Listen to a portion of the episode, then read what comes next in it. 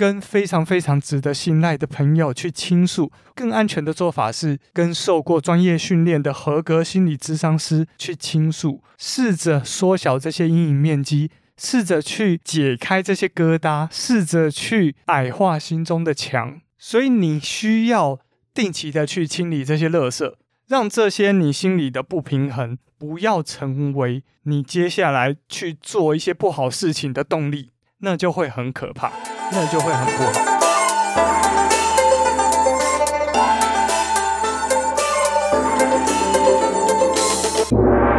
欢迎回到天下第一台，我是噗噗鸟。天下第一台是个历史时事型的频道，为您带来各种世界上的第一，特别是台湾的第一。那今天呢，非常开心，节目的一开始就要先预告我们的团购啦！感谢老干爹秋蜜醋咪纯天然酿造双果醋气泡饮来啦！没错没错，为什么天下第一台那么久没有接夜配呢？哦，不是没有人来找，而是天下第一台非常的挑夜配啊！如果产品不好用，或是食品不够天然、不够纯正的话，天下第一台可是不接的哦。而今天可是我们曾经的老干爹秋蜜醋咪回来跟我们合作啦！呜，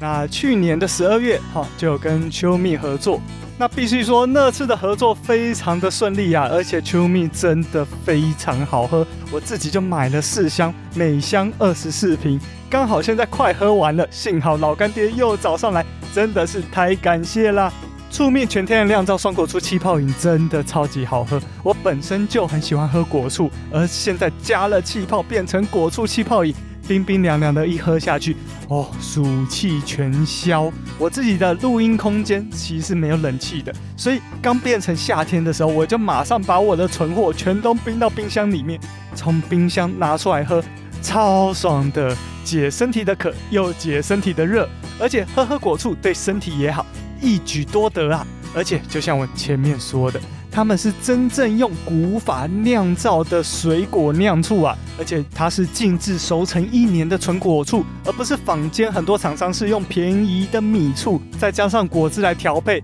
哎，那一种真的是跟醋蜜怎么有办法比呀？天下第一台噗噗鸟挂保证，醋蜜绝对比他们好喝很多啊！而且它还有四种口味，如果你要喝茶香的话，你可以喝由。南投日月潭台茶十八号的红玉红茶，搭配苹果所酿出来的苹果红玉红茶口味啊。如果你要喝花香的话，可以喝由南投白凤高山水蜜桃搭配伊朗进口的粉红玫瑰所酿制成的白凤水蜜桃玫瑰口味啊。如果你喜欢甜一点的口感，你也可以喝南投高山原生种的鸟梨搭配南投新乡的青梅所酿造出来的鸟梨青梅口味。啊，如果你喜欢酸一点的口感，你可以买这个南投八卦山土凤梨，搭配埔里大坪顶百香果所酿造的凤梨百香果口味。啊，如果你觉得很难抉择的话，你可以像我一样，四种口味都买个一箱，它可以常温摆一年，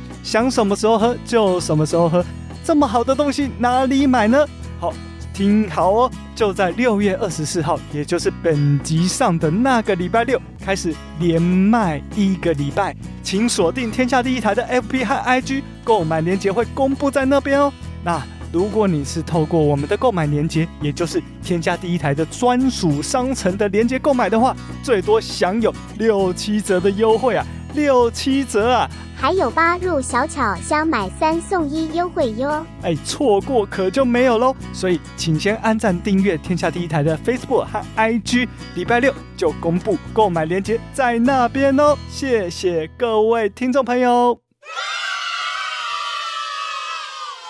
好的，那在节目的一开始呢，我要先道个歉啊。为什么要道歉呢？好，就是如果你是 Apple Podcast 的听众的话，你可能会发现，哎。奇怪，上礼拜怎么没有出新的一集呢？好，在这边告诉你们真实的实情。实情就是，其实我礼拜四就把最新的 EP 八十一给上上去了，但是不知道为什么 Apple Podcast 一直显现不出来我的 EP 八十一呀，而且我还把这个讯息在隔天就回报给苹果知道了。那苹果也有回信，但是回信是说他们后台没有什么问题，然后叫我参照一些步骤去做处理。然后我看了一下那些步骤，嗯，我都有做到啊。然后又再回信回去。不过目前呢，总之 EP 八十一到现在至今。Apple Podcast 上面都没有出现，好难过啊！那希望希望这一集上去之后，Apple Podcast 在天下第一台的部分就可以恢复正常。所以虽然我要道歉，但是只能说这个错还不是在我，我也尽力了。所以呢，如果这集上了，你发现还是没有 EP 八十一的话，欢迎去其他 Podcast 平台收听，或者是再等一下，我下个礼拜应该就会上到 YouTube 上面喽。那 EP 八十一的抬头叫做“为何急诊室空床不能躺”？哈，大家还记得当初的这个事件吗？台湾护病比世界第一烂，医生因为医疗纠纷，所以五大皆空吗？来聊聊台湾的医护困境。Feat. 好，也就是我们的来宾是护理师、作家兼喜剧演员 Debbie 谢家珍。好，那希望我跟 Debbie 谢家珍的对谈可以让大家更了解一点台湾人 哈，每一个台湾人目前都面临到的台湾医疗品质里面最嗯差的环节，就是台湾的护理人员的人数严重不足问题。希望每一位爱台湾的人 哈，希望让台湾更好的人，我们一起来重视一下这个问题。我相信有更好的解决方式，就来听我们聊聊吧。好的，然后呢，这个礼拜其实我预计要出的是马来西亚专题，没错哎啊、不知道大家知不知道这个百灵果接下来在七月一号要去马来西亚做演出，所以呢，其实我就很快找到了马来西亚第一名的 Podcast 节目，叫《未说人话》，是华语的哦，哈，中文的 Podcast 节目。在马来西亚的 Podcast 排名第一哦，すごいすごい。然后呢，我又找到他们，跟他们录了一集非常深入的马来西亚现况，以及他们对于过去一些事件的看法的对谈。这个对谈其实蛮深入的，所以我会在这个对谈之前先出一到两集的马来西亚简史到这个华人移居马来西亚的历史，也就是所谓的华人下南洋史。 所以各位敬请期待。然后，然后再宣传一个东西，就是啊，我前阵子去上了一个节目，那就是我们酱老师的通勤学英语。呜，我上了百大 Podcast 的节目啊，目前他是在四十三名。我非常感谢酱老师，好，通勤学英语的酱老师来邀请我上他的节目。那通勤学英语是一个日更的英语教学节目哦，非常非常推荐大家每天在通勤的时候来听听 John 老师的每日英文课。那我出现的集数是在六月十号的 Live Podcast，没错，当时是第二个礼拜的礼拜一哦，我们在 Clubhouse 上面有个 Live Podcast 的直播。那在这一集节目的前半段，就是他来访问我，访问了三十分钟哦，所以想听听看我在那一集讲了什么天下第一台不为人知的秘辛呢？还有我会分享我印象最深刻的集数给大家，所以欢迎大家去听听看哦。通勤学英语酱老师的节目，然后特别要来去听六月十号我有上他们节目的这一集哟哦。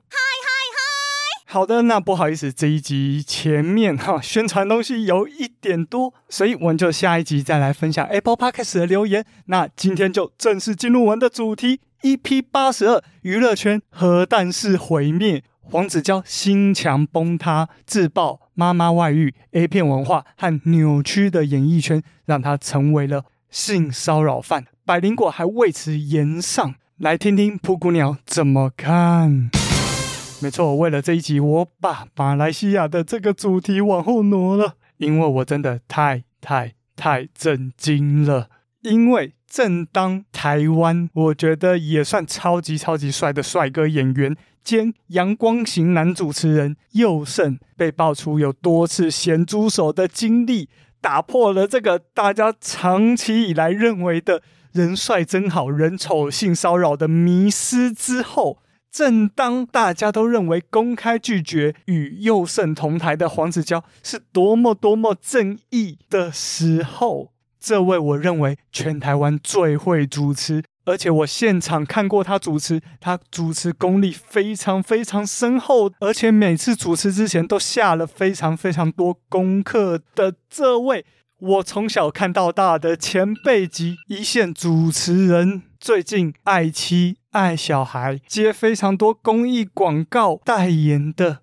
黄子佼佼哥，他被接连爆出了车上强吻、强拍裸照，邀请别人来家里拍照，但是要求他们穿得很裸露或是很童装的衣服拍照，甚至他自己也脱光，要求别人扶着他的下体来拍照，或是直接假装是性行为的拍照行为。而这些行为不只触犯了性骚扰，甚至触犯了强制猥亵。而这些爆料者所公布的时间，大致发生在二零一一年到二零一三年，大约是黄子佼跟现在老婆孟耿如开始交往的前三年，同时也是黄子佼三十九岁到四十一岁的这段期间。那因为接连有爆料者爆料黄子佼对他们的这样的行为，让他在六月十九号，也就是录音时间的前两天，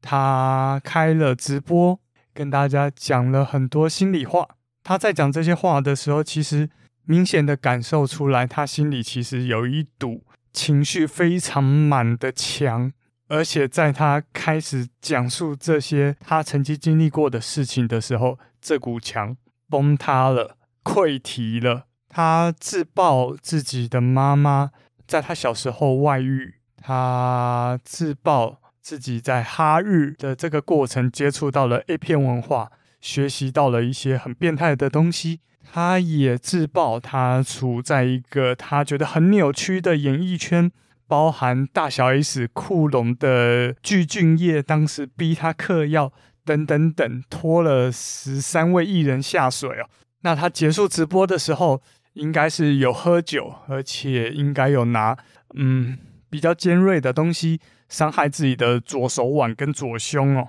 然后被紧急送医。那接着呢，就是。黄子佼前几天才官宣成为的这个台北市影委会举办的金片子大赛的代言人取消了。那黄子佼宣传这个国民法官所拍摄的所有相关影片还有文宣也都下架了。那黄子佼代言的新北市劳工局视障按摩小站的代言人也被取消了。那手上目前的五档节目。接下来后续也都不明朗，那预计要接的新节目应该都会暂停，这让年收入超过四千万的他，好爸爸、好丈夫的人设全毁哦。而且接下来的广告和活动代言应该一一都会被取消，估计他每月四百四十万的月收入应该会在这个阶段画下句点哦。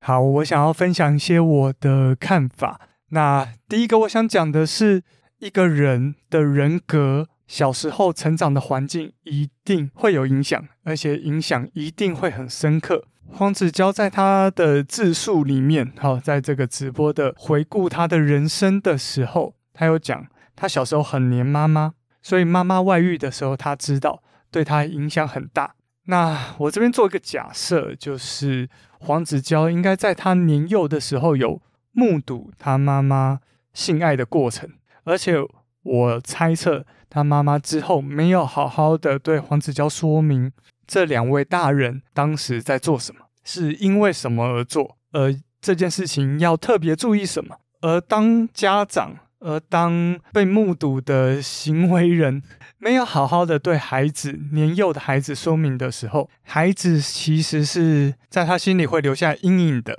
怎么说呢？我们来举台师大师资培育学院助理教授高松景教授的说法。他说，当孩子不小心看见父母在亲热，可能会感到好奇或受到惊吓，以为爸爸在欺负妈妈。当夫妻行房被孩子撞见，许多人因为当下感到尴尬或者是不知所措，不知道该如何向孩子解释。这个时候，家长通常会以各种理由来搪塞，例如他们是在做瑜伽、摔跤、玩游戏等等。但是其实不应该回避孩子的疑惑，要用健康的心态应对，告诉孩子事实：爸爸妈妈很相爱，在做亲密的行为。如果在孩子三岁以前不需要谈到性交的细节，不需要跟孩子做过度的解释，重点是安抚孩子的情绪，不要让孩子在心里留下阴影，产生错误的联想。但如果孩子的年纪已经比较大了，他会感到好奇，会进一步追问。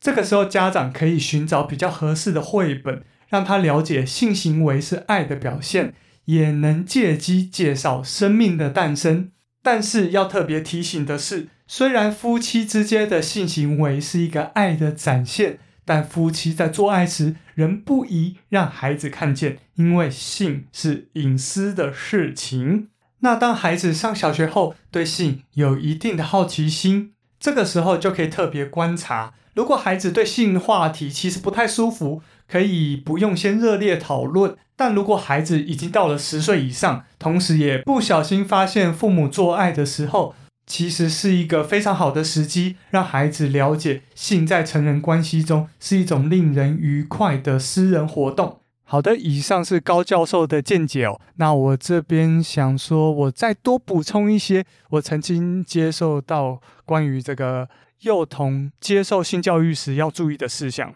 就是我们必须要跟孩子说。呃，性行为这件事情，呃，因为可能会造成女生的怀孕，甚至在这个过程中可能造成生殖器官的受伤，所以这个行为是必须要很小心的，而且是在一定的年龄之后才适合的行为，而且这件事情的发生必须是充分尊重对方的意愿，不能强迫别人的行为。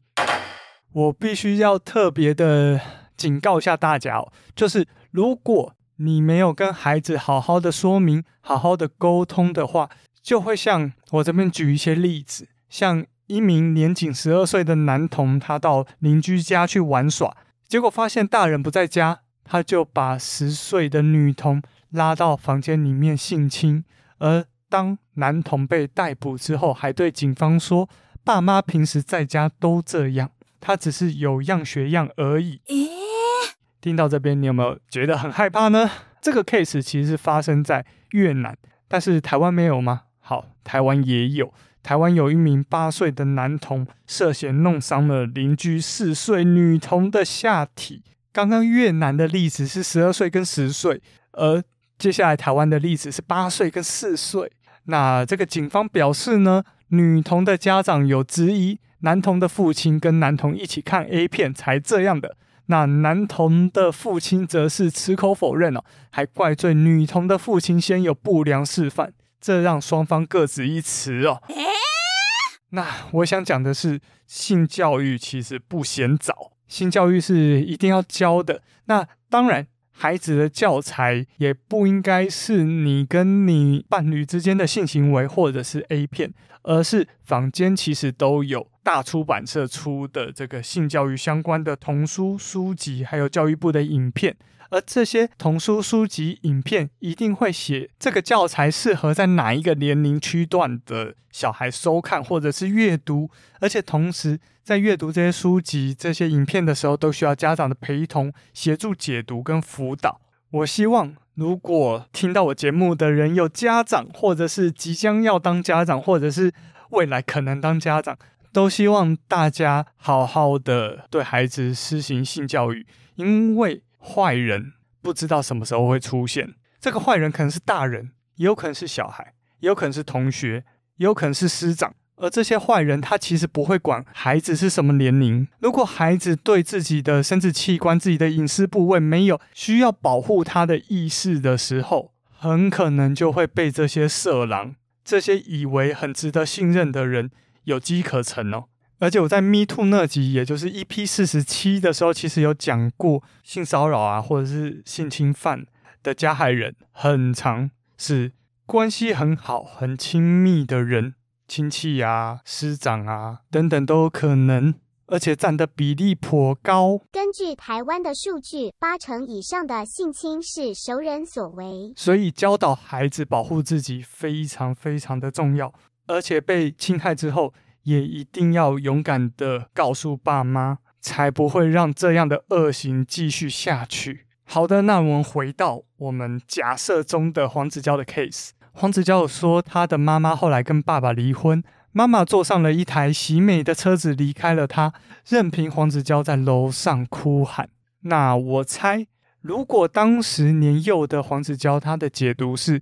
哦，性行为是一件非常重要的事情，重要到可以离婚，可以离开家，可以置小孩于不顾。而这样偏差的想法，在黄子佼长大的过程中，一直没有被矫正过来的话，那可能真的会造成黄子佼口中的心理变态哦。再次重申哦，关于黄子佼的一些细节，是我多脑补的版本。在他的陈述里，只有说到他看到母亲外遇，呃，但是没有细节到说他有目睹性行为。那他也只有提到爸妈离婚，然后目睹妈妈离开。那他从八楼的阳台对着喜美的车子喊，那他说可能是他心理变态的原因之一。不过我觉得我的猜测应该跟真实的状况没有差太远，所以我想说，趁这个机会把我有接受过的知识分享给大家。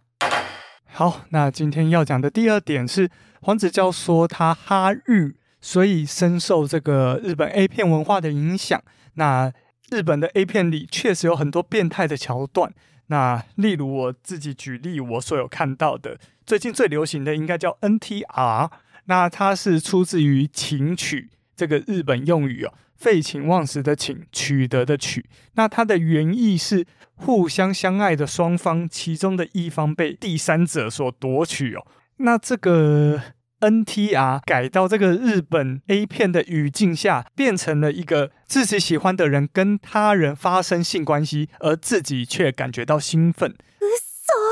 那这样的题材的 A 片非常非常的多，甚至后来这个 NTR 已经被滥用到各种延伸的解释哦。那我就举我所有看到的这个最大宗的门派 哦，最大宗的解释是这样。那这样你说有没有变态？我觉得多少有一点啊，但应该也不至于很严重。那还有这个比较常见的，当然就是呃强迫别人进行性行为，然后或者是利用这个权势不对等上对下的关系来进行一些呃欺辱式的性行为，或者是这个前阵子很红的这个。通常是男生拥有这个时间停止的能力，那他就会利用这个时间停止的时间来对女生做很多未经女生许可的行为，或者是魔镜号，就是性行为的同时，那你可以在你这个车房以外看到人来人往的人群，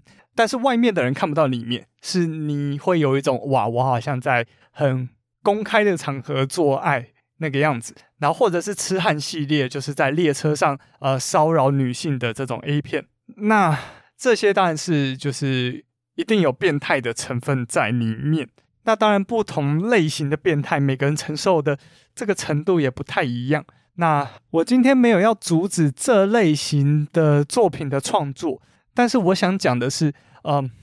我觉得。如果你跟我一样没有特别强大的心智，去认为说我不会被这样的 A 片文化所影响，或者说被这样比较变态一点的类型的 A 片影响的话，我自己的建议是看一些比较偏正常一点的 A 片。像我自己的习惯是，我只接受，好，我只能接受这个。在 A 片里面啊、哦，我看是异性恋的 A 片。好，在这个 A 片里面，女性明显主动提出性的邀约，并且享受这个性爱过程的 A 片，而且最好最好是在男性好男方有先对女方表示好感之后，然后女生进一步的明示说：“哎，我们可以一起进行性行为。”我在看这样 A 片的时候，其实我心里才不会有疙瘩，才不会有阴影。不然，其实我。我自己是不太喜欢看到这个啊、女生就是很抗拒、很拒绝，甚至口头都已经说不要了，或者是很不情愿的这些表情。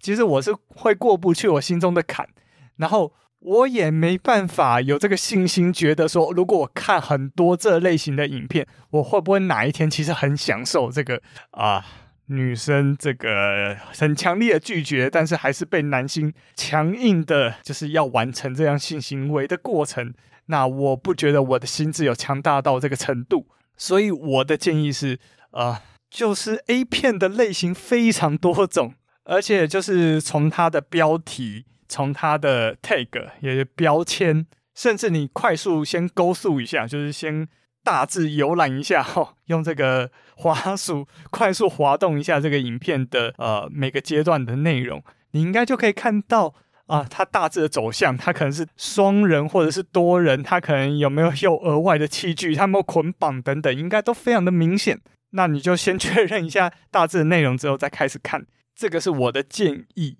因为黄子佼都说了，他觉得他有受影响，我觉得他的自我剖析是值得参考的。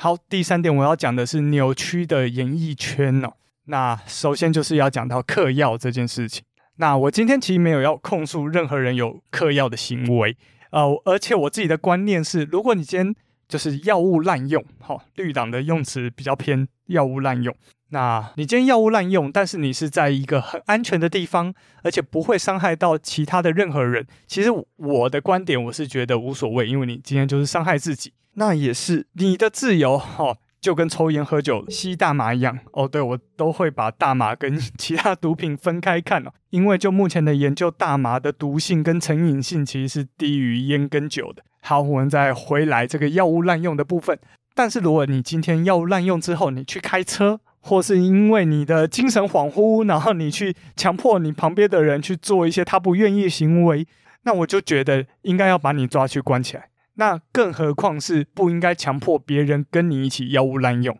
那我今天假设黄子佼他真的被迫呃滥用这个药物，而且强迫他的人继续在演艺圈大红大紫，没有受到任何的惩罚，我相信他心里。他心中一定觉得这个世界很不公平，特别是在黄子佼后来被披露这个有感情出轨的状况之后，当时黄子佼的演艺事业啊、大受打击，不但节目锐减，甚至长达十五年没有任何的代言和广告。那如果他同时看到这个强迫他的人大红大紫，代言接不完，广告好多个。电视打开就看得到他，那我相信，好，我相信他一定会觉得心里很不平衡，而且我也觉得，在我的价值观里面，我认为强迫别人滥用药物比感情出轨啊、劈腿啊要严重的多得多得多。好，接下来要讲第四点，感情观混乱哦。那诚如我曾经的集数里面有讲过的，就是。我几乎不会对感情出轨有什么批评哦，因为感情出轨是你对你配偶、你的伴侣的欺骗，也就是那是你跟你的配偶、你的伴侣之间的事情，你骗他，你要对他负责。但是你不是骗我，所以 我没什么好批评你的。而同时，我觉得，一样以黄子佼的例子来看，他小时候他妈妈出轨的经验，以及接连下去离他远走的这个经验。其实让他非常非常非常的受伤，所以他其实很看不惯这样的行为。纵使他自己也犯了这样的过错，他可能看到他的主持搭档哈是一个非常开放的感情状态，同时可以跟好多人在一起，而且这个人还也被认为主持功力很好，然后形象很好，过得很好。而同时间，黄子佼可能是众矢之的，这个工作有一搭没一搭，还不断被放大检视，也没有任何的代言广告，甚至当时的他也没有伴侣，没有女朋友，所以他看到其他人比他红，有广告、有代言、有女人，还很多个女人的时候，同时做的事情，在他的价值观里面还比他更差。那在这样的心理状态下，他一定会非常的不平衡。好，第五个我要讲的是，呃，黄子佼作为一个文化人，呃，大家都知道他对很多文化有涉猎，甚至他自己办展览，很有这个艺术家独到的眼光哦。那所以在古迹里面抽烟啊、喝酒等等，当然应该被谴责的事情，在他眼中是更加的容不下，或是他自己遭受到这个感情中被对方不告而别，或者是对方不肯承认曾经有这一份感情的情况下，他更是受伤。但是他自己是主持人，他在演艺圈，那在那个大家要共好这个相愿的环境之下，或者是他跟对方辈分没有明显的差距之下，黄子佼当然不会出来讲或者是指证一些事情，然后他就哑巴吃黄连。他就不断的把这件事情藏在心里面。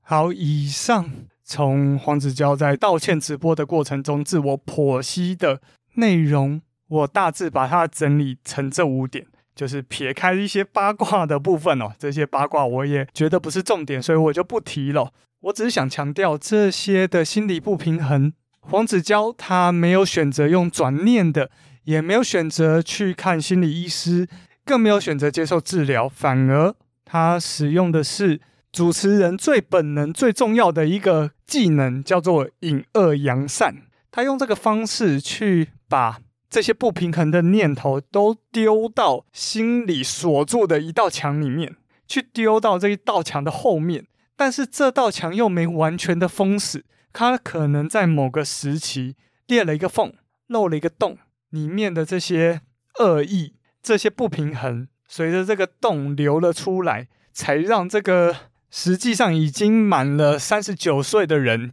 也就是理论上已经进入了这个虚岁，孔子说的四十不惑之年的黄子佼，还因此做出了强吻、强拍裸照、猥亵的行为。当然，这边一样是假设，就是假设黄子佼真的有做这些行为。那我们还是谨慎一点，毕竟黄子佼出来道歉的时候，其实没有明讲他针对什么事情道歉。那这些都是我推测。那我只是想讲的是，我想要跟大家分享，我活到三十六岁的我是怎么样面对自己曾经有过的心理不平衡。我觉得我有一些经验，应该可以跟大家分享。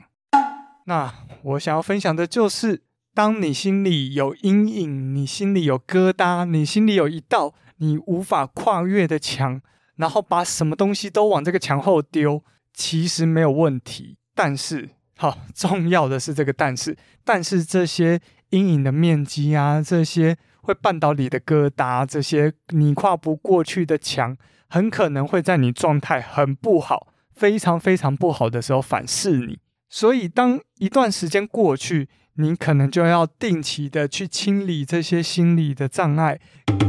跟非常非常值得信赖的朋友去倾诉，或者是更安全的做法是跟受过专业训练的合格心理咨商师去倾诉，试着缩小这些阴影面积，试着去解开这些疙瘩，试着去矮化心中的墙，因为我相信大家都知道。最好的状态就是心里不需要这道墙，就是你都没有什么不好跟别人说的事情。但是这当然很难，绝对不是每个人都有办法做到。我自己也是尽可能的 呃往这个方向迈进，就是我尽可能让自己变成一个很透明的人。因为唯有你非常透明的时候，你什么事情都敢跟别人说的时候，你才会不敢去做一些会引起争议的事情。不要说争议啊，我有时候。这个争议不见得不对，争议有的时候只是主流不认同，但它不见得是不对。就比如说当年的同性婚姻也不是主流啊，但它不对吗？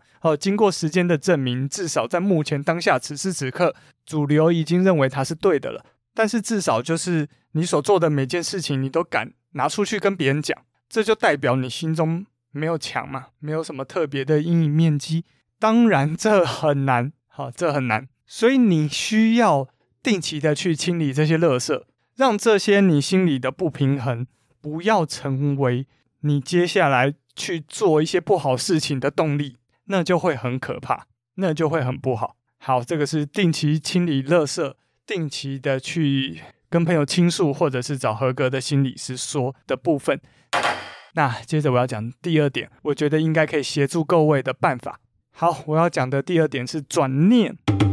转念有一个很重要的一点，我觉得就是你要接受这个世界就是有各种可能性。以黄子佼的例子来说，可能他要试着去接受，不论男生女生，不论同性恋异性恋，或是任何一种排列组合，他都可能有比较开放的感情观念。那也许你不喜欢，你自己做不到，然后或者是你容不下，但是你不要去认为别人这么做就是错的。他很可能只是找到其他位跟他一样感情观念比较开放的人，甚至他的配偶也允许他这样啊、去感情开放。同时去跟很多人交往，也可能是这些人真的在童年的时候也受过一些伤，导致他认为这样的关系不会让他受伤，所以他有这样的表现。而这样感情观念开放的人，可能是你的妈妈，也可能是你主持的搭档，甚至是你的伴侣。你要去想这些事情都是有可能的。而当你有这样的心理准备的时候，或者是当一件你原来没想象到的事情发生的时候，你要试着，你可以试着 open your mind 去把这个世界打开。这个世界本来就什么事情都有可能发生，而且这件事情有很严重吗？呃，至少从我个人的角度看来，只要他们觉得好就好啊，那是他们的自由，不需要别人去规范他们。甚至当今天你跟你的伴侣在一起一阵子之后，他突然不告而别。甚至他还写信来数落你的时候，你当然会难过，你一定会很低潮。但是可以的话，也转念一下，也许这个不堪的自己，其实也可以被你自己所接受，或者你甚至接受人生每个人都有可能被这样误会，你不是唯一一个。而误会这个东西本来也就不是一时解得开的，要做的是向前看，再找一个哈。下一次找一个不会这样误会你的人，或者是不在乎你前任认为的缺点的人。当然，如果你的状况够好，你也可以试着去改善那些你平心而论其实也真的是缺点的缺点。你可以找一些你觉得你有办法改善的部分去做改善，而你是不是也因此成为了更好的人？甚至有一天你回过头想。你甚至会感谢你当时的伴侣给你这个当头棒喝，让你变成了更好的人，而找到后来更好的伴侣。我相信这甚至是每个人在这个人生的过程中，只要你的人生中的伴侣不止一个的话，势必会经历的一个过程。那同样的，就是这个世界上有各种可能。今天你的伴侣不告而别，或者是骂你，也是他的权利嘛。那。同样的，你有资格受伤，有资格很受伤，但是因为这个世界有各种可能，所以造成这个结果，造成这个状况，也很可能不是任何一方的错，单纯就是彼此不适合而已。而不告而别，或者是骂你，只是一个表达不适合这件事情的方法之一。因为世界上有各种的可能，那它当然会被显现出来、展示出来。而当你今天被强迫滥用药物，那这些人很坏。你很不喜欢，你很不快乐。这个世界上有各种可能，你可以赶紧离开他们，你可以主动断绝关系，你可以避免自己因为药物滥用而丧失了未来掌握自己人生的机会。因为很多的药物滥用对大脑和身体是有损伤的，而且可能是不可逆的。而且就如同我们不应该强迫他人抽烟喝酒一样，我们也不应该强迫他人药物滥用。那像 A 片的方面也是嘛，就是我自认为这里心理素质不太够，所以我只选择去看这个发生在现实生活中我也能接受的题材，就是双方都明确的表达同意并且欢迎接下来的性行为的这个影片，而且我也只看有剧情的，就是要演到这一段剧情的影片，而不是一打开就哦，在这个进行性行为，这个没有前置作业，我也是就是会。有那么一点担心，然后甚至现在 A 片有非常非常多种，甚至有很多女性向的 A 片，就是给女生看的 A 片。那这种 A 片比起这个性行为本身哦，其实更注重这个性行为前面的气氛营造啊。所以我觉得其实不论你是男生女生，都可以去看看这个所谓的女性向的 A 片。好了，那再继续讲我其他的观点之前，同时哦，通常加印这个。百灵果黄子佼炎上事件，好，什么叫百灵果黄子佼炎上事件呢？就是呃，在黄子佼的这个直播出去了之后，道歉了之后，百灵果发了一个脸书的贴文，他是说，接下来如果你有任何主持的需求，可以请洽下面的 email。那说真的，我第一时间其实有看到这个讯息，但是其实我当时没有把这个讯息跟黄子佼事件连在一起，因为凯莉这个百灵果主持人之一本来就有接主持的活动，所以他这样 po 也没有太奇怪。但是后来发现，哦，其实。呃，是因为黄子佼事件，他们才 PO 了这个文章，而且就在我录音日期这个六月二十一号的下午一点，他们也发布了一个八分钟的影片来解释他们当时为什么会 PO 这个贴文，而且后来下架了。那下架原因是后来黄子佼送医，呃，而 Ken 不希望接下来有更不好的事情发生，所以还是把这篇贴文下架。那不论是当时的贴文还是后来的下架，其实都引起了。啊、不小的争议和讨论啊。那最主要的是，很多人其实看不太惯这种落井下石啊。那有人觉得这是一个悲剧，它不适合拿来做这种嘲讽调侃，而且也不好笑。甚至有人觉得百灵果是在仗势欺人啊。那贴文删除之后，当然也有人会说：“哦，这个心虚啊，或是说没种啦。”那后来，百灵果有发布一则八分钟的影片来解释他们为什么要剖这一篇贴文。那首先，当然就是这篇贴文是在嘲讽黄子佼，没有错。不过呢，Ken 跟凯莉最重要的重点是在于黄子佼，你这是犯罪耶！你在道歉的过程中完全没有提及到，其实你犯了罪，你必须去负担这些犯罪行为所要承受的刑法后面的后果。而且希望警方检察官可以开始进入黄子佼的家里，把一些硬碟啊、记忆卡啊这些给搜查起来，因为里面很可能哦有他犯罪证据。而在黄子佼没有表达出他要负担这个法律行为、法律制裁的时候，这样对黄子佼的嘲讽，虽然确实不高级，但希望大家可以理解。好，以上是我所看到的百灵果黄子佼演唱事件。那其实，在他们影片发布之前，我的稿其实就写好了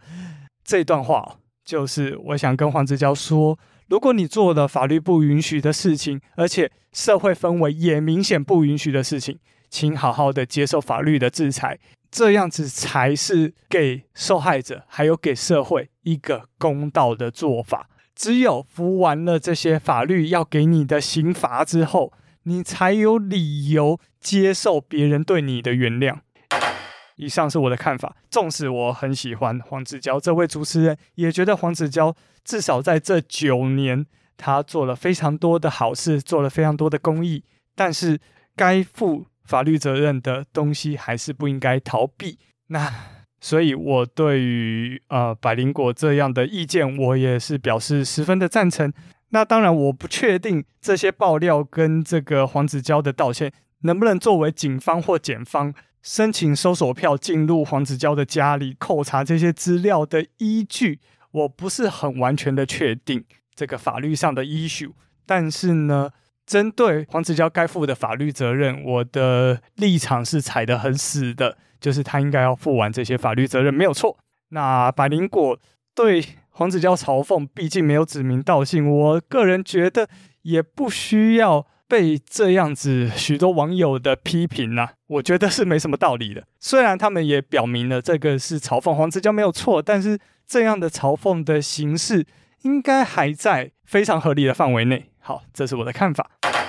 那最后的最后，我想念一篇知名作家吴若权给黄子佼的一封公开信。那这封信的完整的连接我放资讯栏，那包含那个百灵果解释的影片连接我也会放资讯栏。好，那这边我完整的引述作家吴若权写给黄子佼的公开信。这篇脸书贴文不知为何已删除，但噗咕鸟觉得内容非常良好，所以还是决定照原来的贴文内容完整引述。基于过去几次工作上的交汇，我能感觉此刻的你是孤单无助的。于是我试着了解你。毁灭是拖众人下水、失去理智的行为背后，是内心有多大的恐惧与不安？承认我很烂，但其实你们也都好不到哪里去。是内心有多少的委屈跟悔恨？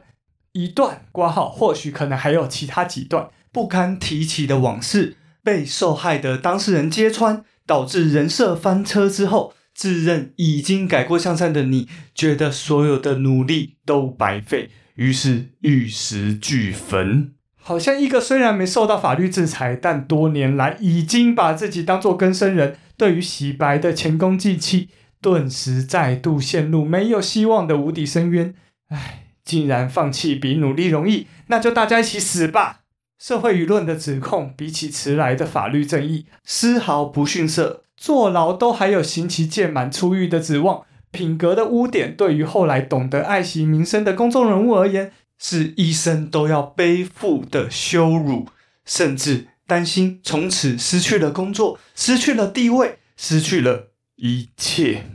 此刻，你很可能忘了世上还有爱，也很可能对于被原谅不抱期待。想医是相携的潜意识里，不只是赌悠悠众口，而是多么痛恨那个犯错的自己，因此一时冲动，企图亲手杀了他。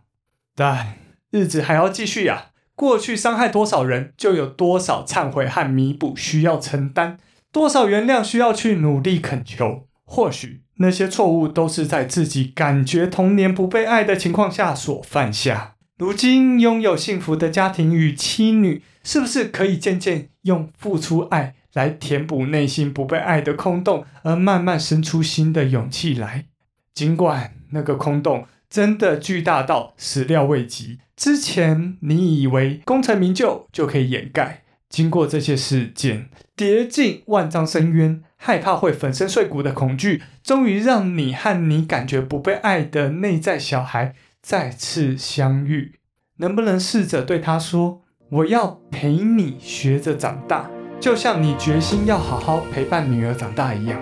即使你觉得自己可能不是一个完美的父亲，但至少。”你可以让女儿得到完整的爱。等她长大以后，就算看到这些新闻，也会试着了解与谅解。一个父亲过去也会有自己无能为力的时候，就像你有一天也能试着了解与谅解你的母亲，当年也可能对自己感到无能为力。你此刻感觉的孤单无助，正好可以用来同理受害者。这些年。千百倍与你痛苦的心情，感谢对方愿意说出来，让受伤与疗愈的对话可以真正展开。没有人是圣人，与人相处时彼此都真心以待。不能真心以待的时候，其实都是因为内心的恐惧而建立伪装的高墙，一心想要掩饰自己的软弱。如今你已经主动让大家看见你的软弱了，接下来试着为别人。曾经的受害者，你的家人与女儿再勇敢一次，认错、道歉、弥补，真的很不容易。但其实你已经出发。